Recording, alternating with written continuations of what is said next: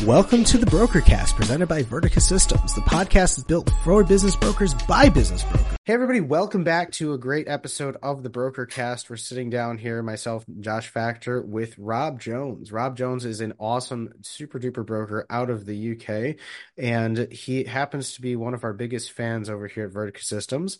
And Rob recently sold his company, Business Monkey, which is a great name for a company. And yes, he did do the sale because what what what good business broker wouldn't sell his own company. And now he has launched a new company, a new brokerage called Agilis Consulting.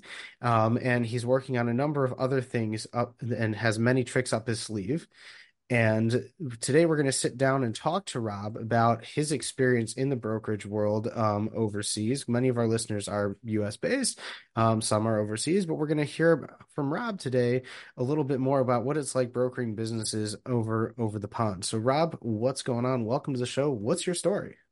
Thanks, sure. Uh, where shall I start? How I got into brokerage, or go even further back? I think I'll just won't bore you with the whole history of it. I joined the business brokerage sector just over two years ago now after having a career in my corporate career was in retail.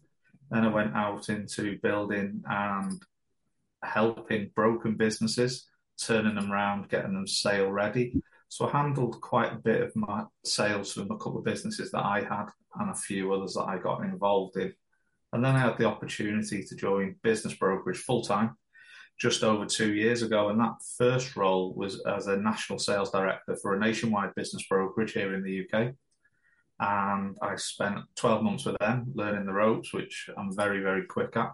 So I got my head around it very quick. I saw the challenges, I saw all the opportunities that go with business brokerage. And then I had the opportunity to partner with a guy to launch a business from scratch, which you said, like you rightly said, with Business Monkey. So I took that through from launch all the way through to sale. We sold my part of the business, my shares in Business Monkey, to one of the franchisees that took over the mantle. So I negotiated that sale, like you quite rightly said, exited. And now I'm going to do it all again, this time for myself. That's really, really awesome and you've you've found also that having the right tools behind you um, in order to manage your day-to-day life and make sure your sales and and and your and everything is on on on top of mind has been very useful and very impactful for you right? That's exactly it. this is funny this is what changed the optics in the monkey business. We were already with a crm provider. We were already you know, going down that route. And then uh, obviously I found yourself Vertica and went through the process with Vertica, saw what they could do, which was obviously light years ahead of whatever business brokerage software is doing. So what we did was break that contract with that original CRM provider, which took a lot of negotiating, which we did. And well, you guys are good at that. Yes, indeed. Then we moved over to obviously Vertica, which changed the business overnight. It automated all the processes. It gave my brokers their time back because we were the business monkey grew to over 30 brokers and sub brokers. So it gave all the brokers time to talk to their customers, to do what they do best, negotiating. And obviously, when I started my business, Agilis, the first thing I did was get Vertica on board and put the backbone into this business as well. That's really really awesome. So when it comes to brokering businesses, how you know you said you you've you've you're relatively new into this space, but you have a lot of experience, which is really cool. Um, what would you say was one thing that you've learned just by jumping into this whole world of M and A and brokering? Yeah, it, as it's done historically here in the UK, it's a very very lazy process. It's Oh, that sums up a lot of things in the UK. yes, indeed. But it's a very lazy process, which is wrong. It gives the M and A game, the broker game, a very bad name because obviously people are churned through it and done. So what I did was obviously, and this is what I've done in my previous businesses as well, is you spot the pain point, you spot the gap, and then you solve it, and all before you know it, you're going great guns and you're on to a winner. So that was the big thing I took out when I first got into business brokerage in the UK was it's a very very lazy game. It's people are trying to take money for doing as little as possibly can, And that's pretty much the overview of it. As an American, I find that very hard to comprehend because we're Well, taught from the very, very, very, when very young, you work hard, you make money. You're lazy, well, you, well, Well, I was gonna say I totally understand that because, you know, if for all those who are listening to the show and and care or, don't care, I don't care. We are based in Israel, Josh and I. Uh, I happen to be based in Israel. Um, not sure where Josh is. I think he's in New York. Um, but the the the the real estate market in Israel is the same as how the brokerage world is in the UK. They want to try to get as much money out of you for doing literally as minimal as possible. Like I know, for example, realtors who will charge you the real estate fee just for opening the door for you and letting you walk into the apartment. And then you're in a clause with them saying, "Oh, I showed you the apartment. They didn't do anything. They didn't do crap for me." So I totally understand the lazy, the lazy mind. I think it might be a European, Middle Eastern type of mindset, honestly. Um, but definitely in America, it's very, very much the opposite. Like what Josh was saying, people are hungry. People want to make money, and people will do whatever they can in this space to get out there and close those deals. Um, and it, it, it's just funny the how how it works like that. But it's cool that you changed that game, though. yeah, that's exactly it. So what we're doing now in this uh, new business is we're doing away with all the barriers which people have to selling their business through a broker. And it also takes away all the barriers, making people that are selling their business stay with a broker. Because obviously, when you sell and pitch that you're going to sell somebody's business, you give them the valuation, you fill them with all sorts. And then the reality is, the brokers in the UK go and throw it on a couple of advertising websites. and Then they wait for any buyer inquiries to come through. And if they turn, then it works. There's no preparation with that business. There's no getting them sale ready. It is literally just all about the listing. And then it's all about trying to get it over the line at the very end and nothing in between. So what we're doing now is very different.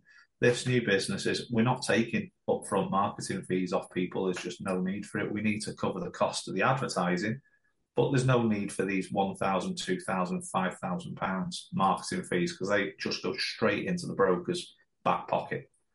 The same goes for the big commission at the end, especially when you're in the SME level of the market, when the brokers are now trying to sell a business for 30, 40, 50, even 80,000 pounds in that market space.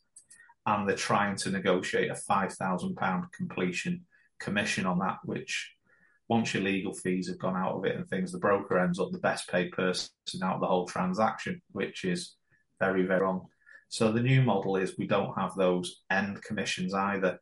And the real uh, market shaker is we're not putting anybody under contract. We're that confident that we'll value the business correctly, we'll market it correctly, we'll take the sellers through the process to get their business sale ready while we're advertising it and help them at the end without actually needing a commission, a marketing fee, or a stick i.e., a contract to keep them with us. We are quite happy they'll stick with us. That's cool. That's very, very cool. Josh, do you have anything to add on this? And anything to add on on this point? You know, um, I have a lot of experience in the business brokerage industry. I was before I retired from business brokers, broker business brokering. I was doing it for about 15 years, and I've come, I've seen just about everything, especially since the past 10 years. I've been working in the technology service companies, company for business brokers, and now I'm consulting with business brokers and helping them design their companies. I'll be honest with you, I've never seen anything like this before. I think it's I think it's a brilliant idea. I think it, it can really it really it, it has a huge amount of potential. I'm really interested in seeing how uh, Rob does with this. I think it I think it'll be great. That's awesome. No, that totally awesome. And how does how does it feel that you actually brokered your own sale of your company? That had to be I, fun. yeah, it, it, was. It's once you take, you know, you, you've got to remember because you've got to uh, extract yourself from the personal situation because one part of you, you're thinking like a seller, whereas, you know, you've put all this blood, sweat, and tears into something for X amount of years. So then you've got to take yourself into the broker end of the market where there's no value in that. You know, then you come back to this business has got potential to do that, and then you come back to well, it, it, value. You've got to value on the tangibles. Did you pay yourself a commission? Oh yeah, Sorry, Josh. I said, did you pay yourself a commission? of course, of course, I made sure we did all right. But yeah, it was it was very very good. But like I said previously, I've been on the sell side of the businesses, where I sold a couple of my own businesses previously, one that operated internationally and one which was very UK based. So I've been on the sales side of it, but this side of it when I was actually the broker as well as the seller, and I had the understanding then of you know where the emotions come in and then how to rationalize the emotions and try and maximize the value at the same time That's funny. That's really, really funny. But um, in terms of the sale, that must have been a record sale for you because, you know, everything was probably pretty much line them up and knock them down, no? yes it was. I said it was a, a situation which just arose. Like i said it was one of the existing franchisees inside that business. He was the biggest franchisee so it was the obvious choice. And we just got to the point, uh, like I said a few weeks ago when we were talking, and it was a case of we're looking at the master franchise, and then it just expanded from there to right. Let's just yeah do it. And I said I'm not against exiting businesses. Again, I'm quite unique. When I start a business, I'm already thinking of how I'm going to exit this business. So it was just earlier than I'd planned. That's awesome. That's really, really awesome. Now, when it comes to to brokering, um, and again, you you kind of learned this as you went. You've been you're not green, but you're new to the industry as opposed to some of the other guys we've had on the show who've been doing this for like like three or four decades, um, before computers were a thing. Um, what advice would you give to somebody who's looking to get into the brokerage game, especially in the UK? meaning after you've laid down the points of how it's a lazy, it's like type of a lazy type of thing where people just want to do as minimal as possible. But in your system, it's the opposite. What type of advice would you give to somebody who's looking to get involved in the game and potentially want to come on and work for you?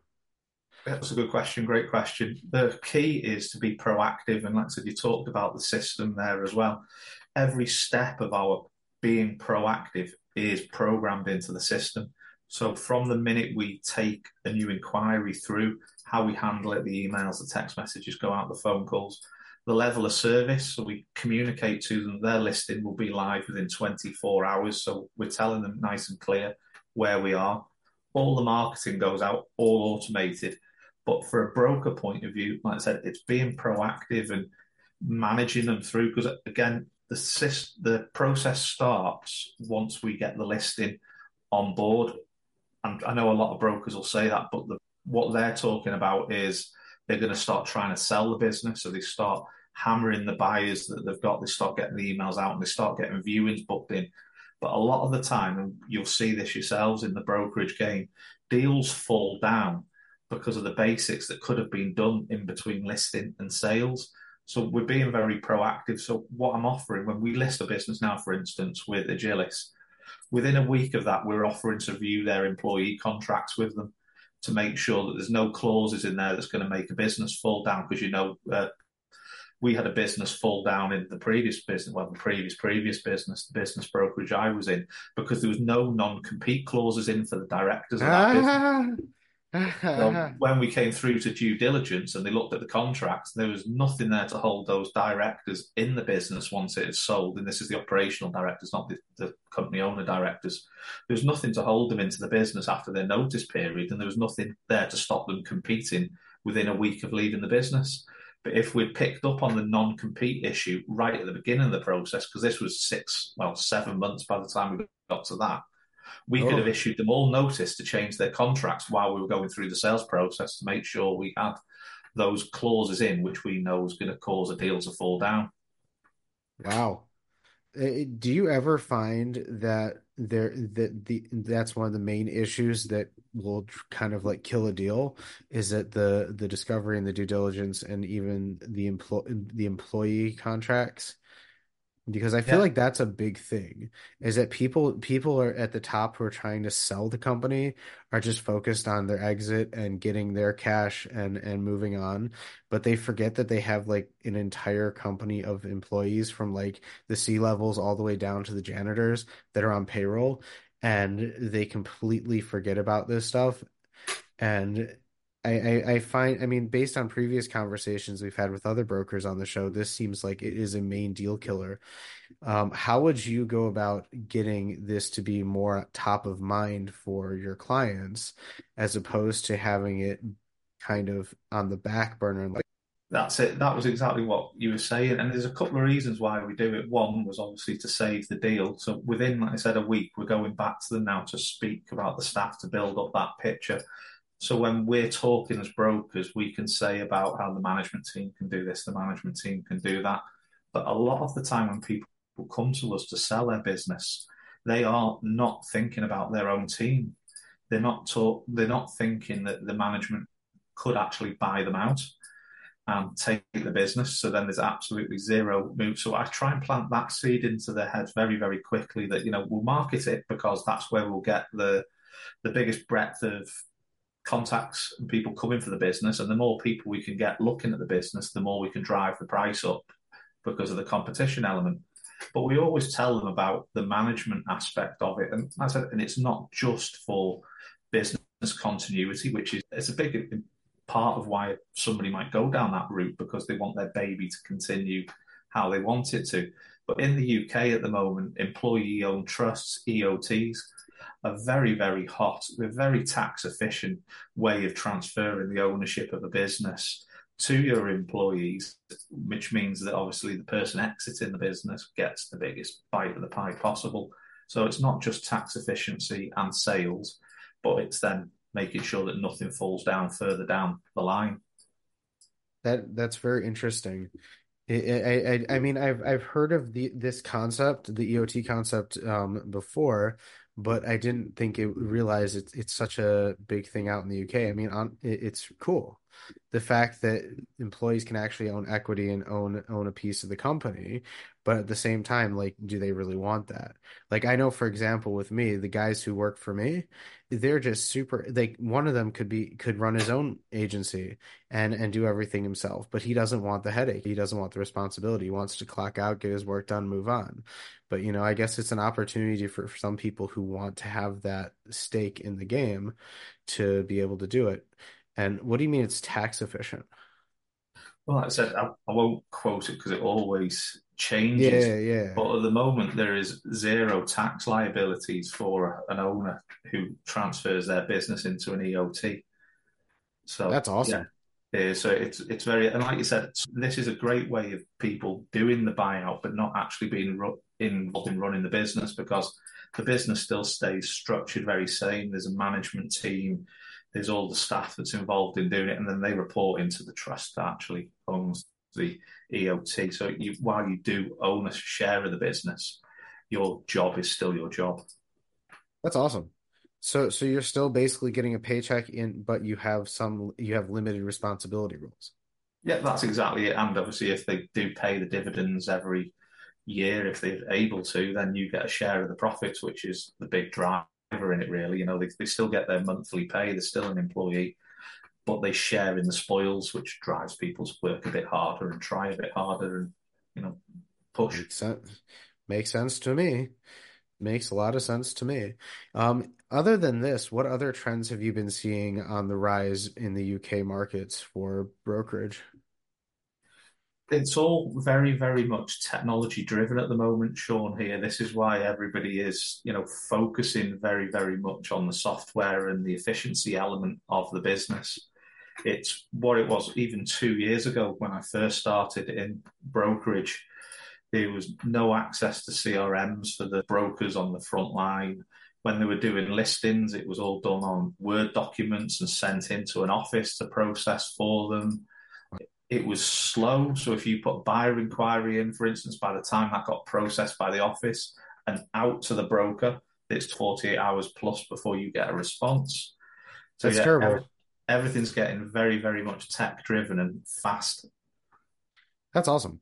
Would you say out of all the softwares that you've worked with, um, again, not a product plug, but would you say out of all the softwares you've worked with over your years um, and what's available in the UK markets, um, would you say that Vertica Systems is probably the best one you've dealt with? yeah, it's definitely the best. I, I benchmarked a whole lot when I was in the first brokerage business because their CRM was non-existent. When I went into the second brokerage business to build a new business, again, I benchmarked a whole host of brokerage softwares. And this business, I didn't. I just came straight back to Vertica to go with this one. That's awesome. I, I mean, I guess in in why wouldn't brokerage companies want a, a CRM to work for them? Why are people like so opposed to these things and just using spreadsheets and doing and and you know pad and paper type of thing? Like I, I don't understand it. Josh, you want to fill me? It's hard for human beings. Human beings are naturally um, stagnant. To make a move, to make a change, I see it. People are extremely resistant to it up front but once they start transitioning, they come to me and they say, Oh my God, I have been doing it wrong all these years. You have saved me half a day every single day. All the paperwork, all, all the redundant emails, all the follow up, all the automation our system gives, it's miraculous. Well, there you go. I, I guess that that's the answer to the question.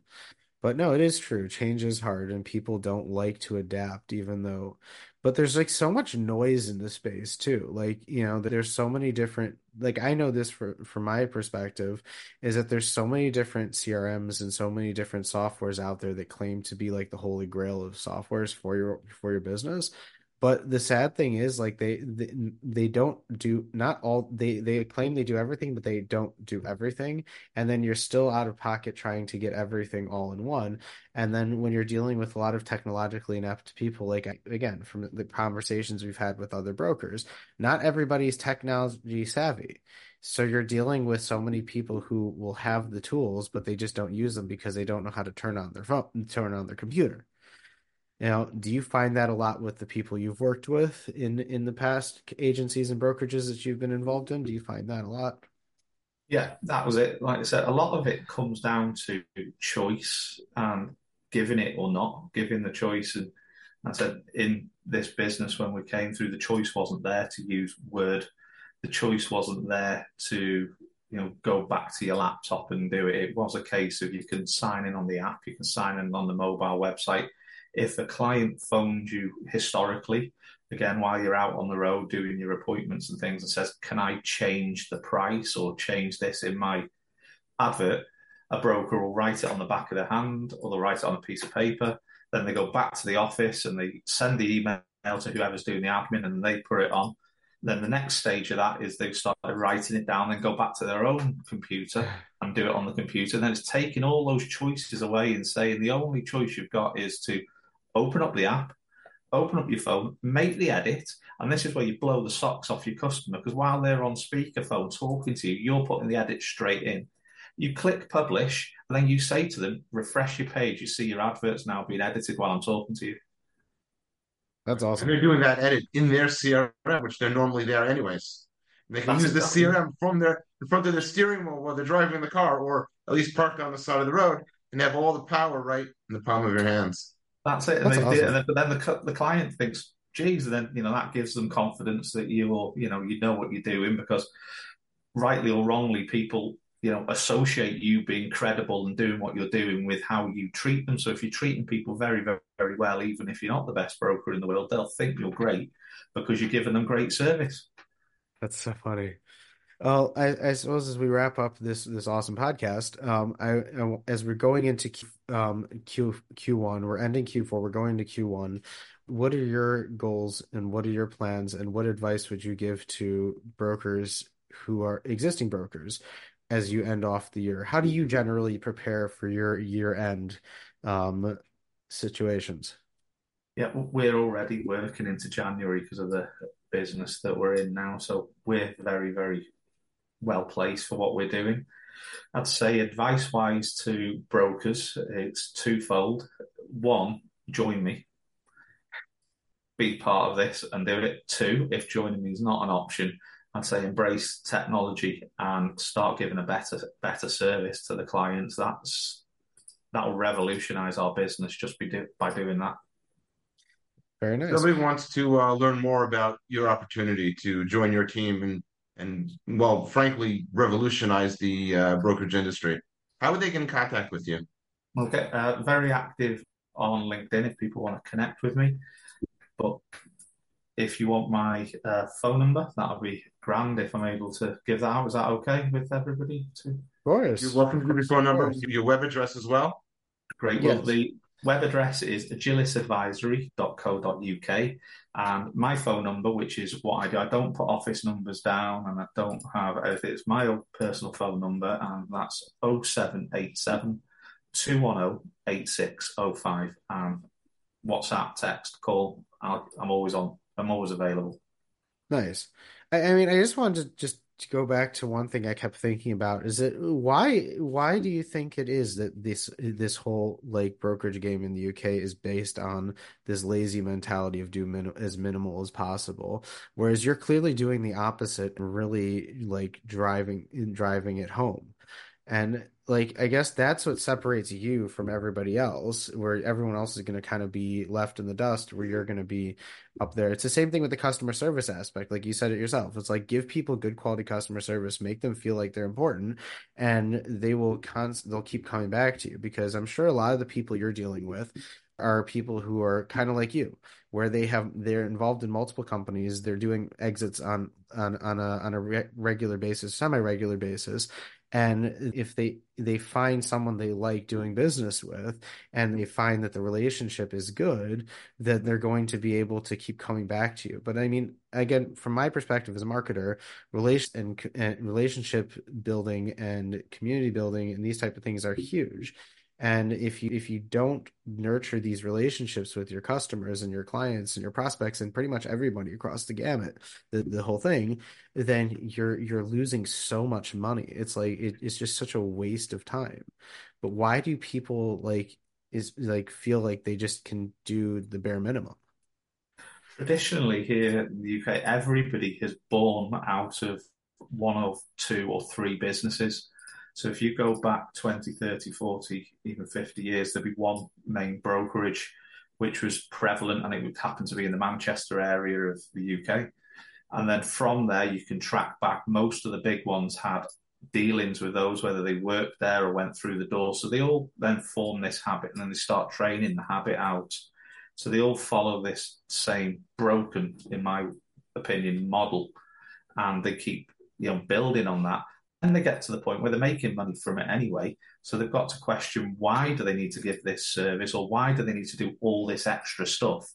Because they're making money anyway. And then the answer is, you know, there's a challenger coming through which is going to make them do it because it's not going to be long before the radar starts pinging and people start seeing this new way of doing things and then you know it'll drive the market forward that's so interesting. When you were running Business Monkey, were you guys like using this methodology, or were they still stuck in that that old habit? Yeah, we were in the the middle ground. To be fair to that business, we had a lot of uh, historic people that joined that business, so they already had their own ways of doing it, and they already had a pipeline of clients and businesses. So that was the way they were doing. And then there was this what we were calling the new breed, which was two or three of the new franchisees that were coming through, which understood networking, they understood relationship building, and they understood that little bit of doing extra and not just waiting for the phone to ring. You know, right. actually using the phone proactively and dialing out to these people, keeping in contact. So yeah, it was a very, very mix. It was right in the middle of where it should have been. Whereas this time, like I said, everybody that joins the business will be joining in this new way. That's really awesome that you're like sh- you're you're shaking it up and you're going to piss off a lot of people just so you know. I'm just giving you a heads up. You're you're probably going to piss off a lot of people because when when when you disrupt a market, I, I I know this because I've done this several times in different industries. When you disrupt a market, people get really really upset because they're like, "Hey, why is that guy doing that?" And they're like, "Why can't we do that?" And it's like, "Well, you could, but you're just don't." So you're going to yeah. get a lot of people upset, but you're gonna you're gonna make a lot of money. That's the plan. Yeah, fair enough. All right, bro. this was a load of fun. And I know I, I, forgot to I forgot to say this in the beginning, but this podcast is powered by Vertica Systems, the all-in-one CRM system that, as you heard Rob say, literally changed his life and made everything a million times easier. So if you haven't come to a demo or a phone call with Josh or one of our other sales associates, you are missing out, leaving a ton of money on the table. And Rob can attest to the fact that it literally not only changed one company, but now changing another one. And it's amazing. So we'll drop a link to the demo in the show notes along with all of Rob's contact information. If anybody is in the UK across uh, UK and and throughout the everywhere that you guys are you're going to be setting up shop or just mainly in England. Um, people not can, the whole UK at the moment. Okay. So if anybody's looking for a new job going into 2024 and wants to broker businesses the proper way, Rob is looking to actively hire you. That's right, you who is listening to the show right now somewhere off in England in the pub with with a pint and a bag of crisps. So fair enough. So we're going to drop Rob's contact information in the show notes as well. And until next time, we'll catch you later. Keep staying on top of trends and keep brokering businesses. I'm Sean Littman, and that's Josh Factor, and this is Rob Jones.